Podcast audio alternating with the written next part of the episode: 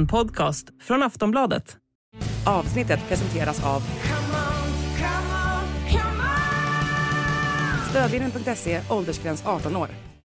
En man och en kvinna har under natten till måndag gripits och anhållits misstänkta för mord. Mordet ska ha skett i Karlskrona i helgen. Polisen är förtegen om vad som har hänt och lämnar under morgonen inga fler uppgifter.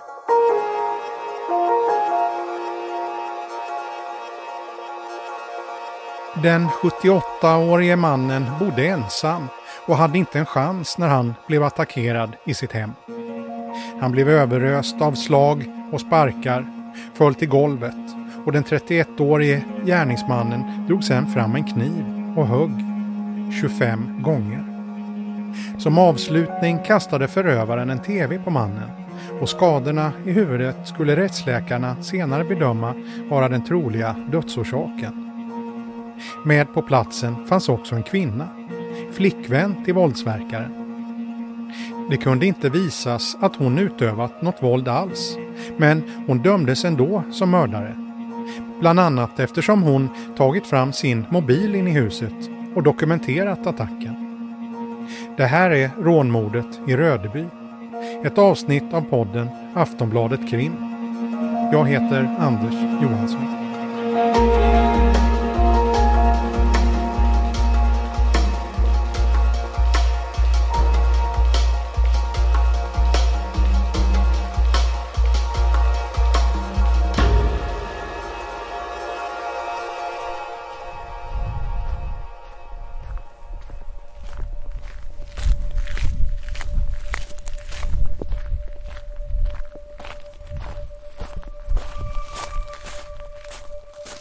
Vi är på väg in i anstalten Hinseberg. Det kanske mest kända av Sveriges sex kvinnofängelser. Det ligger i Frövi, drygt två mil norr om Örebro. Ditt anrop är registrerat. Var god dröj. Centralvakten Hinseberg. Ja, hej. Jag kommer från Aftonbladet. Skulle göra ett besök här idag. Ja, precis. Har du legitimation med dig? Ja, det har jag.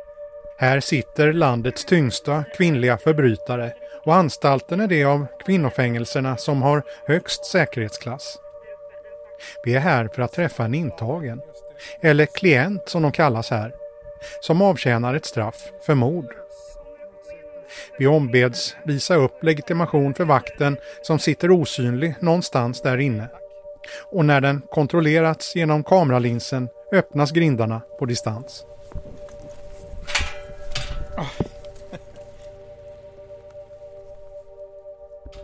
Själva anstalten är omgärdad av ett högt stängsel med rullar av taggtråd högst upp. Innanför staketet möts vi av en grusplan.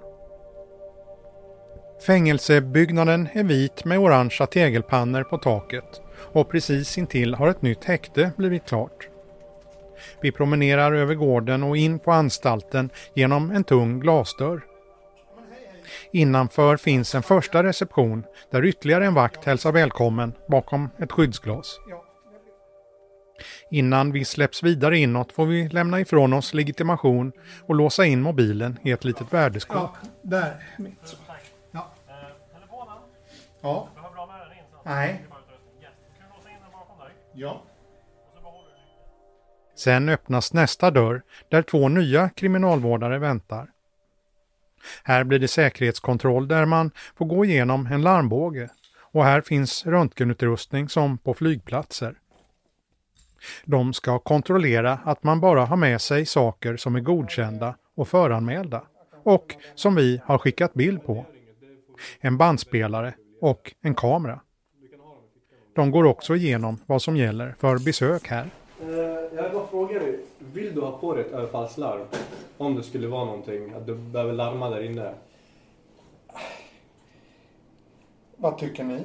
Vad rekommenderar ni? Det är alltid bra att ha, om Okej. det skulle vara något. Ja, men det är lika... Du liksom ja. förlorar ju inget på det. Nej, nej, nej, men då gör vi så. Man behöver också skriva på ett papper att man godkänner att bli inlåst tillsammans med en fånge. När det formella är klart får vi gå igenom ytterligare en dörr, till väntrummet. Här finns förvaringsskåp för väskor och ytterkläder. Nyckelringarna är försedda med decimeterlånga träbitar för att vara lättare att hålla reda på. När jacka och väska är inlåsta öppnas snart ännu en dörr och vi är inne i själva anstalten. Vi eskorteras genom en korridor och visas sedan in i ett besöksrum. Rummet är inrett med ett runt bord med stolar och en soffa med gosedjur. Här finns också leksaker och ett leksakskök i miniatyr.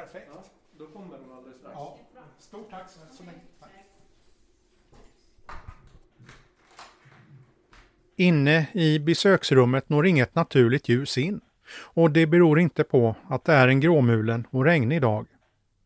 Persiennerna är neddragna och går inte att fälla upp. Ett extra, tjockt glas i fönstren sätter stopp för det. Persiennsnöret är synligt men går inte att komma åt. På ena väggen sitter en klocka och tickar nästan overkligt högt i det tysta rummet. Tiden segar sig fram och efter kanske tio minuter knackar det på och dörren öppnas.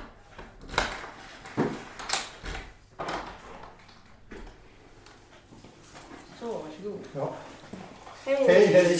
Det är jag som är Anders. Jessica. Ja, trevligt. Ja, lite kaffe och så nu. Ja, ni bjuder på kaffe. Jessica har långt kammat brunt hår och ser välvårdad ut. Hon har en vinröd fleecejacka på sig, svarta tights och gympaskor.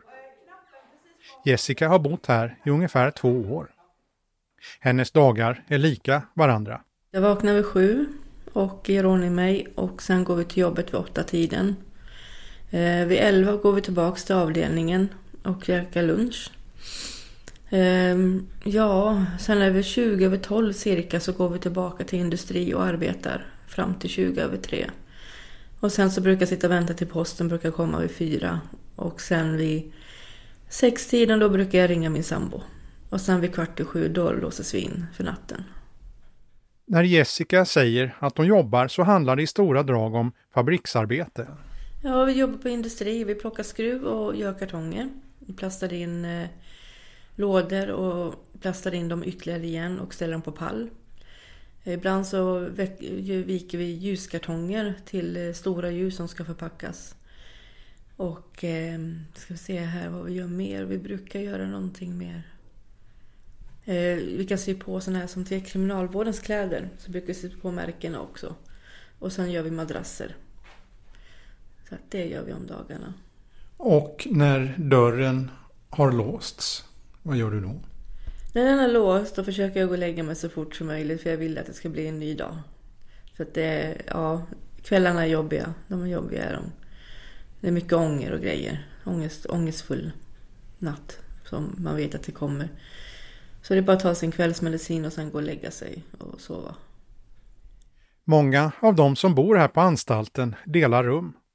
Det är överbeläggning. Det saknas helt enkelt tillräckligt med platser så vissa får bo i samma rum två och två och i vissa fall tre. Men Jessica bor själv. Jag bor ensam i alla fall. Jag har fått ett ensamrum. Jag har haft det nu ett års tid. Men jag har bott dubbelt för länge sedan. Alltså det är typ ett och ett halvt år sedan. Och det var inte roligt. Det var att man blev mobbad och... Eh, ja, man kom i konflikt hela tiden. Det var liksom... Ja, riktigt mobbad. Jessica berättar att hon nästan aldrig tittar på tv eller film om kvällarna. Hon går och lägger sig för att sova nästan direkt efter inlåsning. Hon beskriver sig själv som en lugn person. Väldigt lugn utav mig. Väldigt ensam varg, typ. Håller mig för mig själv. Ehm, ja, väldigt lugn. Det kan jag bara säga. Jag vet inte hur mer jag ska säga. Snäll, omtänksam, framåtriktad. Ehm, planerar allt i minsta detalj, gör jag. Ehm, för att få det bästa utav vardagen och grejer. Den som lyssnar nu kanske undrar hur en sån person hamnade här. Hur någon som själv beskriver sig som lugn, snäll och omtänksam hamnat på den anstalt som huserar Sveriges tyngsta kvinnliga förbrytare. Vi frågar Jessica, varför ska vi lita på henne egentligen? Ja, det vet jag. Det kan låta jättekonstigt och knepigt. Men eh, Jag är oskyldigt dömd till mordåtalspunkten just. Men inte till grovt eh, rån och tillgrepp av bil. Men just till mord har jag inte gjort. Så att eh, jag hoppas att det finns någon som vill lyssna i alla fall. Och så. För ett mord har jag inte gjort. Det var min ex-sambo som gjorde det. Det här avsnittet är exklusivt för Aftonbladet Plus och Podmikunder. Gå in på kampanj.aftonbladet.se aftonbladetkrim så kan du signa upp för Plus i två månader för 49 kronor. Sen kan du lyssna på Aftonbladets app eller sajt. Vill du testa Podmi kan du göra det i 14 dagar kostnadsfritt. Gå in på podmi.com och teckna Podmi Premium så får du tillgång till alla premiumpoddar helt utan reklam.